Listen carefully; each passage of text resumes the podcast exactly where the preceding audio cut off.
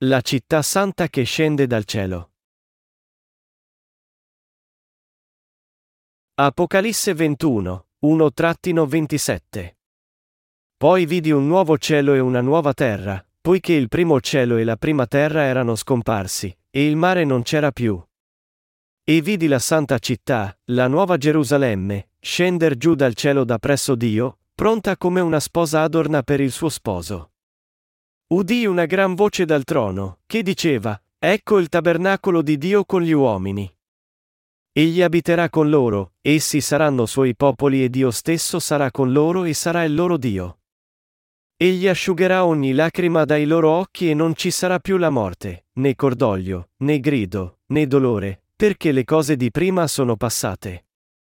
E colui che siede sul trono disse, Ecco, io faccio nuove tutte le cose. Poi mi disse, scrivi, perché queste parole sono fedeli e veritiere, e aggiunse, ogni cosa è compiuta. Io sono l'alfa e l'omega, il principio e la fine. A chi ha sete io darò gratuitamente della fonte dell'acqua della vita. Chi vince erediterà queste cose, io gli sarò Dio ed egli mi sarà figlio. Ma per i codardi, GL increduli, gli abominevoli, gli omicidi, i fornicatori, gli stregoni, gli idolatri e tutti i bugiardi, la loro parte sarà nello stagno ardente di fuoco e di zolfo, che è la morte seconda. Poi venne uno dei sette angeli che avevano le sette coppe piene degli ultimi sette flagelli, e mi parlò, dicendo, Vieni e ti mostrerò la sposa, la moglie dell'agnello. Egli mi trasportò in spirito su una grande e alta montagna, e mi mostrò la santa città, Gerusalemme, che scendeva dal cielo da presso Dio, con la gloria di Dio. Il suo splendore era simile a quello di una pietra preziosissima, come una pietra di diaspro cristallino. Aveva delle mura grandi e alte, aveva dodici porte, e alle porte dodici angeli. Sulle porte erano scritti dei nomi, che sono quelli delle dodici tribù dei figli di Israele. Tre porte erano a oriente, tre a settentrione, tre a mezzogiorno e tre a occidente. Le mura della città avevano dodici fondamenti, e su quelli stavano i dodici nomi di dodici apostoli dell'agnello. E colui che mi parlava aveva come misura una canna d'oro, per misurare la città, le sue porte e le sue mura.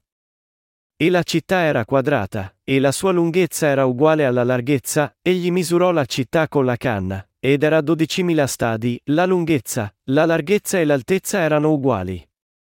Ne misurò anche le mura ed erano di 144 cubiti, a misura d'uomo, adoperata dall'angelo. Le mura erano costruite con diaspro e la città era d'oro puro, simile a terzo cristallo. I fondamenti delle mura della città erano adorni d'ogni specie di pietre preziose. Il primo fondamento era di diaspro, il secondo di zaffiro, il terzo di calcedonio, il quarto di smeraldo, il quinto di sardonico, il sesto di sardio, il settimo di crisolito, l'ottavo di berillo, il nono di topazio, il decimo di crisopazio, l'undicesimo di giacinto, il dodicesimo di ametista. Le dodici porte erano dodici perle e ciascuna era fatta da una perla sola. La piazza della città era d'oro puro, simile a cristallo trasparente. Nella città non vidi alcun tempio, perché il Signore, Dio Onnipotente, e l'agnello sono il suo tempio. La città non ha bisogno di sole, né di luna che la illumini, perché la gloria di Dio la illumina, e l'agnello è la sua lampada. Le nazioni cammineranno alla sua luce e i re della terra vi porteranno la loro gloria. Di giorno le sue porte non saranno mai chiuse, la notte non vi sarà più, e in lei si porterà la gloria e l'onore delle nazioni. E nulla di impuro né chi commetta abominazioni o falsità, vi entrerà, ma soltanto quelli che sono scritti nel libro della vita dell'agnello. Esegesi. Versetto 1. Poi vidi un nuovo cielo e una nuova terra, poiché il primo cielo e la prima terra erano scomparsi, e il mare non c'era più. Questa parola significa che nostro Signore Dio darà il suo nuovo cielo e terra in dono ai santi che avevano preso parte alla prima resurrezione. Da questo momento in poi, i santi vivranno non nel primo cielo e terra, ma nel secondo, nuovo cielo e terra. Questa benedizione è il dono di Dio che egli concederà ai suoi santi. Dio darà tale benedizione solo ai santi che avevano partecipato alla prima resurrezione. Quelli che godranno di questa benedizione, in altre parole, sono i santi che avevano ricevuto la remissione dei peccati credendo nel santo Vangelo dell'acqua e dello Spirito dato da Cristo. Nostro Signore è lo sposo dei santi. Da ora in poi, tutto ciò che attende le spose è essere rivestite nella protezione, nelle benedizioni, e nella potenza dello sposo come spose del loro sposo agnello, e vivere in gloria nel suo regno glorioso. Versetto 2. E vidi la santa città, la nuova Gerusalemme, scender giù dal cielo da presso Dio, pronta come una sposa adorna per il suo sposo. Dio ha preparato una città santa per i santi. Questa città è la città della nuova Gerusalemme, il santo palazzo di Dio. Questo palazzo è preparato soltanto per i santi di Dio. E questo è stato tutto programmato in Gesù Cristo per i santi, ancor prima che nostro Signore Dio creasse l'universo. I santi pertanto non possono che ringraziare il Signore Dio per il suo dono di grazia e dare ogni gloria a Lui con la loro fede. Versetto 3. Udì una gran voce dal trono, che diceva, Ecco il tabernacolo di Dio con gli uomini. Egli abiterà con loro, essi saranno suoi popoli e Dio stesso sarà con loro e sarà il loro Dio. Da ora in poi, i santi vivranno con il Signore nel Tempio di Dio per sempre. Tutto ciò viene dalla grazia del Signore Dio, un dono che i santi riceveranno per la loro fede nella parola di salvezza dell'acqua e dello Spirito. Tutti quelli che sono rivestiti nella benedizione di entrare nel Tempio del Signore e di vivere con Lui pertanto renderanno grazie e gloria al Signore Dio per sempre. Versetto 4. Egli asciugherà ogni lacrima dai loro occhi e non ci sarà più la morte, né cordoglio, né grido, né dolore, perché le cose di prima sono passate. Ora che Dio abita con i santi, non ci saranno più lacrime di tristezza, né lamenti per la perdita dei loro amati, né pianti di dolore. Tutto il dolore del primo cielo e terra scomparirà dalle vite dei santi, e tutto ciò che attenderà i santi è vivere le loro vite benedette e glorificate con il loro Signore Dio nel suo nuovo cielo e terra. Nostro Signore Dio, essendo diventato il Dio dei santi, rinnoverà tutte le cose e il mondo, in modo che non ci siano più lacrime di tristezza, né pianti, né morte, né lamenti, né infermità, né alcuna altra cosa che li aveva tormentati sulla prima terra. Versetto 5. E colui che siede sul trono disse, Ecco, io faccio nuove tutte le cose. Poi mi disse, scrivi, perché queste parole sono fedeli e veritiere. Il Signore farà nuove ora tutte le cose, e creerà un nuovo cielo e una nuova terra. Facendo scomparire la sua creazione del primo cielo e della prima terra, egli farà dei secondi, nuovi cielo e terra. Quello che questo versetto ci dice non è che Dio riciclerà il vecchio, ma creerà invece un nuovo universo. Dio in tal modo farà il nuovo cielo e terra e vivrà con i santi. Anche i santi che avevano preso parte alla prima resurrezione parteciperanno a questa benedizione.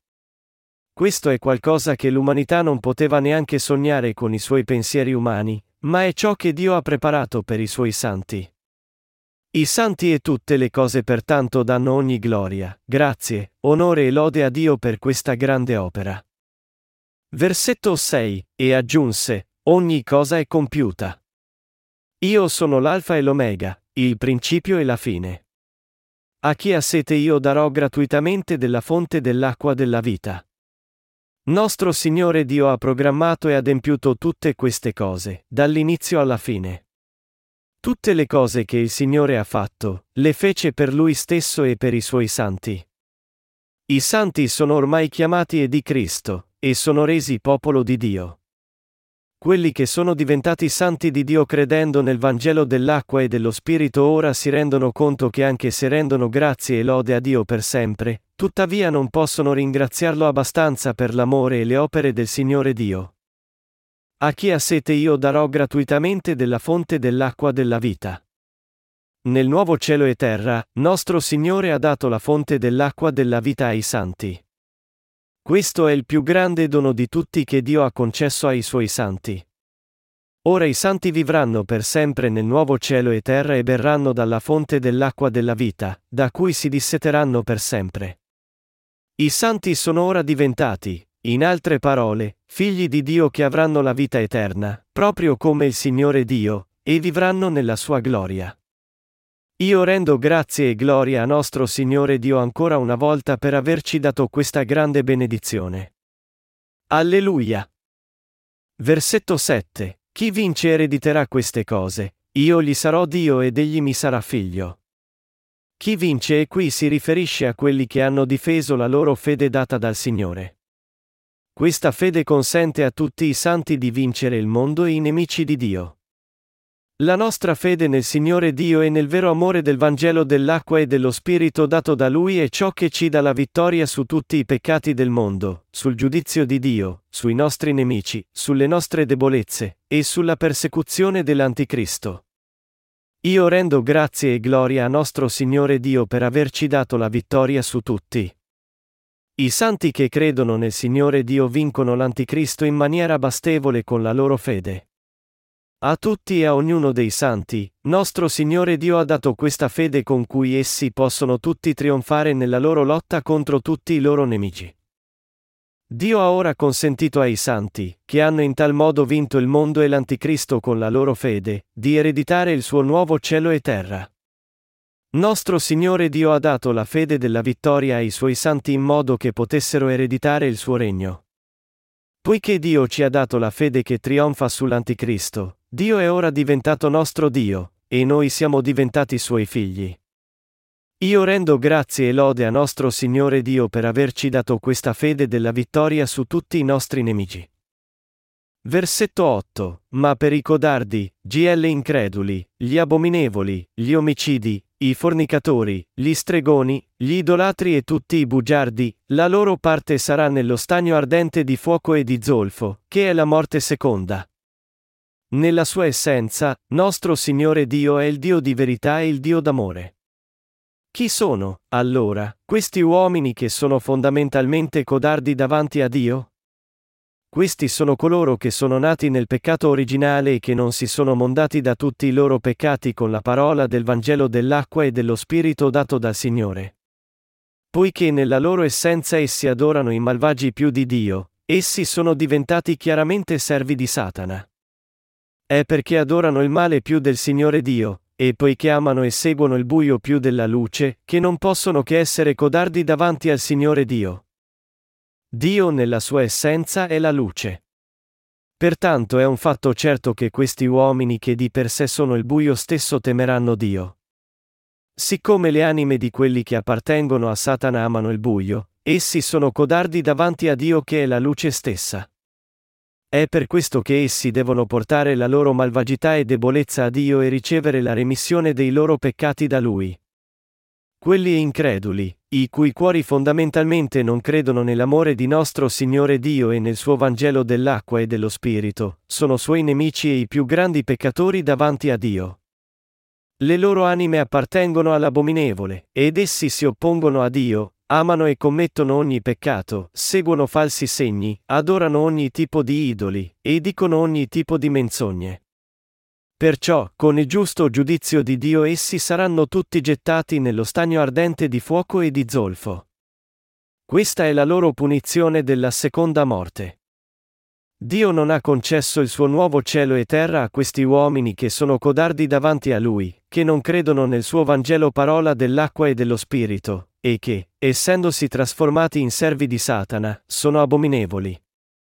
Invece, nostro Signore ha concesso loro solo la sua eterna punizione, gettandoli tutti, inclusi omicidi, fornicatori, stregoni, idolatri, e tutti i bugiardi, e nel lago di fuoco e zolfo. L'inferno, che Dio darà loro in tal modo, è la loro seconda morte.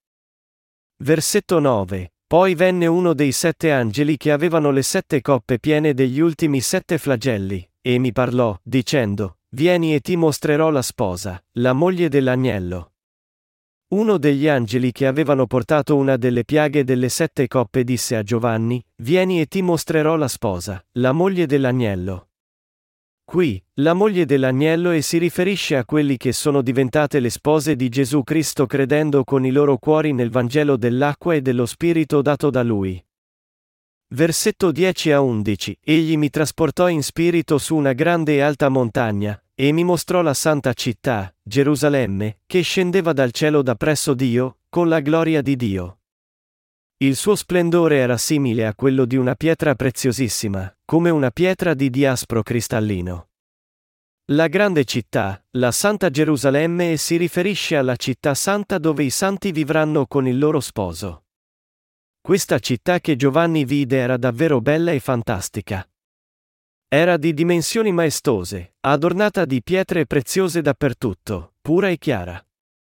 L'angelo mostrò a Giovanni dove vivranno le spose di Gesù Cristo con il loro sposo. Questa città santa di Gerusalemme che scende dal cielo è il dono di Dio che egli concederà alla moglie dell'agnello.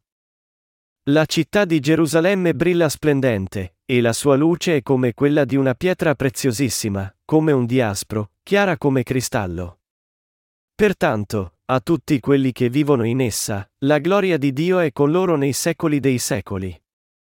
Il regno di Dio è quello della luce, e così solo quelli che sono stati mondati da tutta la loro oscurità, debolezze e peccati possono entrare in questa città. Di fatto, noi dobbiamo tutti credere che per entrare in questa città santa, dobbiamo imparare, conoscere, e credere nella vera parola del Vangelo dell'acqua e dello Spirito che nostro Signore ci ha dato. Versetto 12. Aveva delle mura grandi e alte, aveva dodici porte, e alle porte dodici angeli. Sulle porte erano scritti dei nomi, che sono quelli delle dodici tribù dei figli di Israele. Le porte di questa città erano protette da dodici angeli, e su di esse erano scritti i nomi delle dodici tribù dei figli di Israele. La città aveva e mura grandi e alte, il che ci dice che il modo per entrare in questa città santa è proprio tanto difficile. Essere salvati da tutti i nostri peccati davanti a Dio, in altre parole, è impossibile con gli sforzi umani o le cose materiali del mondo della creazione di Dio. Per essere liberati da tutti i nostri peccati ed entrare nella città santa di Dio, è assolutamente necessario che abbiamo la stessa fede dei dodici discepoli di Gesù, la fede che crede nella verità del Vangelo dell'acqua e dello Spirito.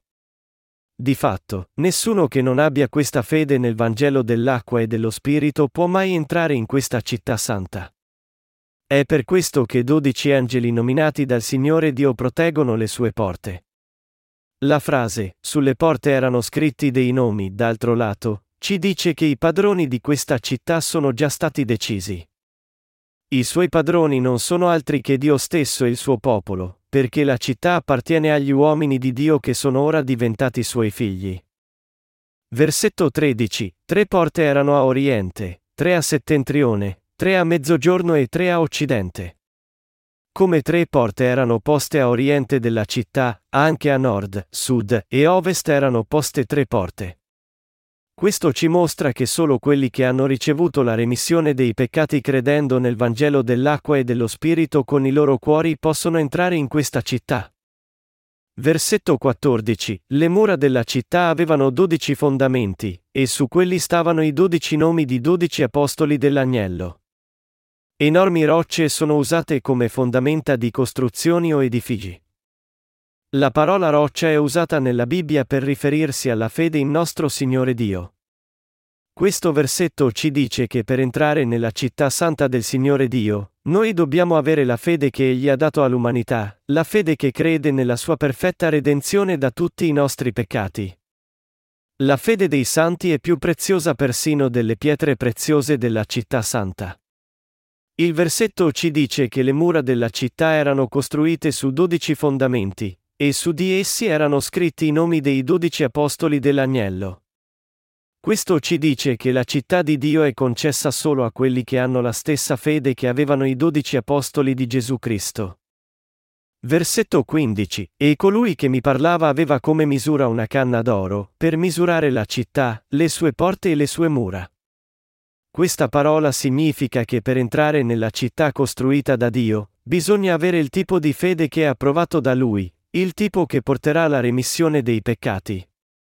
Qui si dice che l'angelo che parlò a Giovanni aveva una canna d'oro per misurare la città. Questo significa che dobbiamo credere che nostro Signore ci ha dato tutte queste benedizioni all'interno del Vangelo dell'acqua e dello Spirito. Poiché la fede è fondamento delle cose che si sperano, Ebrei 11 e un minuto, virgola e Dio ci ha di fatto dato la città santa e il nuovo cielo e terra, cose che sono ancora più grandi di ciò che avessimo sperato. Versetto 16. E la città era quadrata, e la sua lunghezza era uguale alla larghezza, egli misurò la città con la canna, ed era dodicimila stadi, la lunghezza, la larghezza e l'altezza erano uguali. La città era composta come un quadrato, con lunghezza, ampiezza e altezza della stessa misura. Questo ci dice che dobbiamo tutti avere la fede di rinascere come popolo di Dio credendo nel Vangelo dell'acqua e dello Spirito. Di fatto, nostro Signore non consentirà a nessuno che non abbia questa fede esatta nel Vangelo dell'acqua e dello Spirito di entrare nel regno di Dio.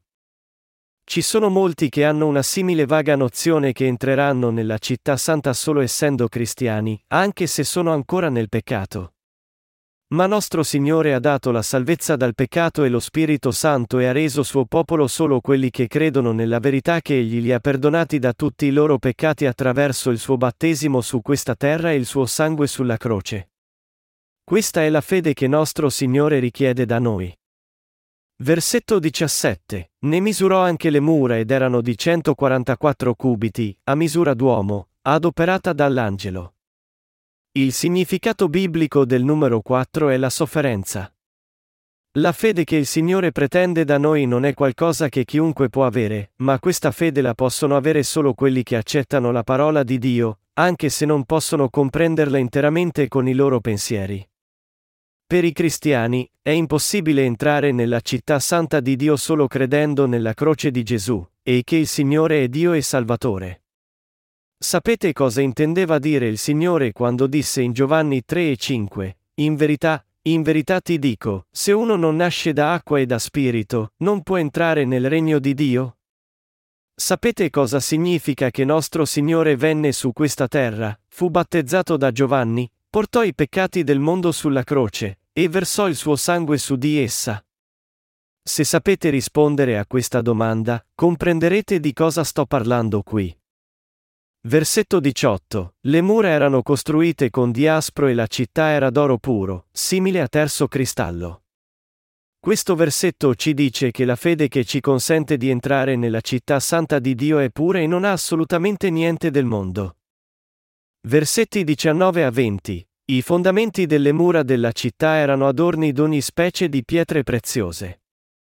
Il primo fondamento era di diaspro, il secondo di zaffiro, il terzo di calcedonio, il quarto di smeraldo, il quinto di sardonico, il sesto di sardio, il settimo di crisolito, l'ottavo di berillo, il nono di topazio, il decimo di crisopazio, l'undicesimo di giacinto, il dodicesimo di ametista. I fondamenti delle mura della città erano adorni d'ogni specie di pietre preziose. Questa parola ci dice che possiamo nutrirci di diversi aspetti della fede dalla parola di nostro Signore.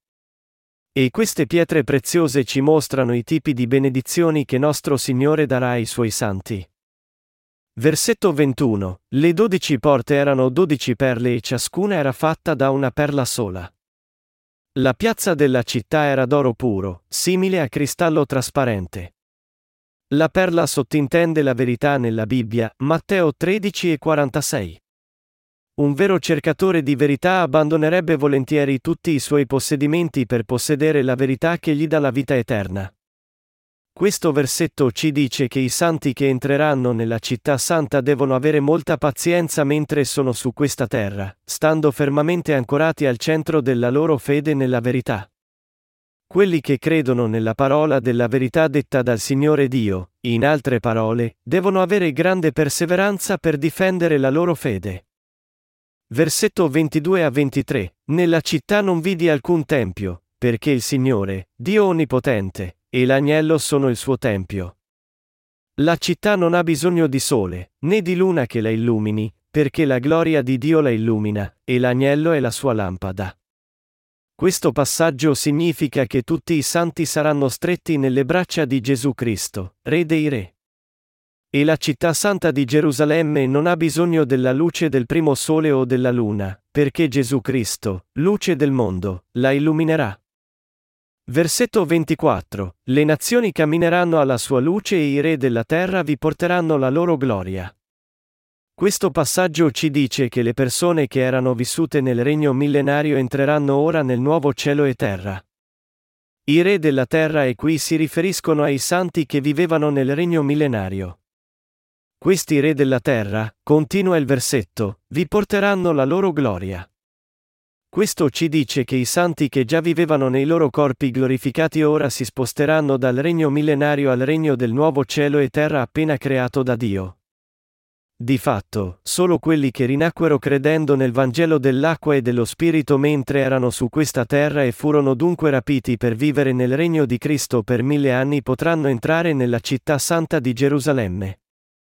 Versetto 25. Di giorno le sue porte non saranno mai chiuse, la notte non vi sarà più. Poiché il nuovo cielo e terra, dove è situata la città santa, è giù pieno della luce santa, non ci può essere la notte in esso, né gente malvagia. Versetto 26. E in lei si porterà la gloria e l'onore delle nazioni. Questo ci dice che attraverso il potere sorprendente del Signore Dio, quelli che avevano vissuto nel regno di Cristo per mille anni sono ora abilitati a trasferirsi nel regno del nuovo cielo e terra, il regno dove si trova la città santa. Versetto 27. E nulla di impuro né chi commetta abominazioni o falsità, vi entrerà, ma soltanto quelli che sono scritti nel libro della vita dell'agnello. Sia tra i cristiani che tra i non cristiani di questo mondo, tutti quelli che non conoscono la verità del Vangelo dell'acqua e dello Spirito sono impuri, abominevoli e falsi. Essi pertanto non possono entrare nella città santa. La parola di Dio qui ci consente di confermare quanto è grande il potere del Vangelo dell'acqua e dello Spirito che il Signore ci ha dato su questa terra. Anche se il Vangelo dell'acqua e dello Spirito è stato predicato a molti su questa terra, ci furono tempi in cui questo Vangelo fu ignorato e disprezzato anche dai cosiddetti cristiani. Ma solo la fede nel Vangelo dell'acqua e dello Spirito dato dal Signore è la chiave del cielo. Molti ancora rimangono ignoranti di questa verità, ma voi dovete sapere che chiunque si rende conto e crede che con il Vangelo dell'acqua e dello Spirito il Signore gli ha dato le chiavi del cielo e della remissione dei peccati, avrà il suo nome scritto nel libro della vita. Se accettate e credete nella verità del Vangelo dell'acqua e dello Spirito, sarete rivestiti nella benedizione di entrare nella città santa.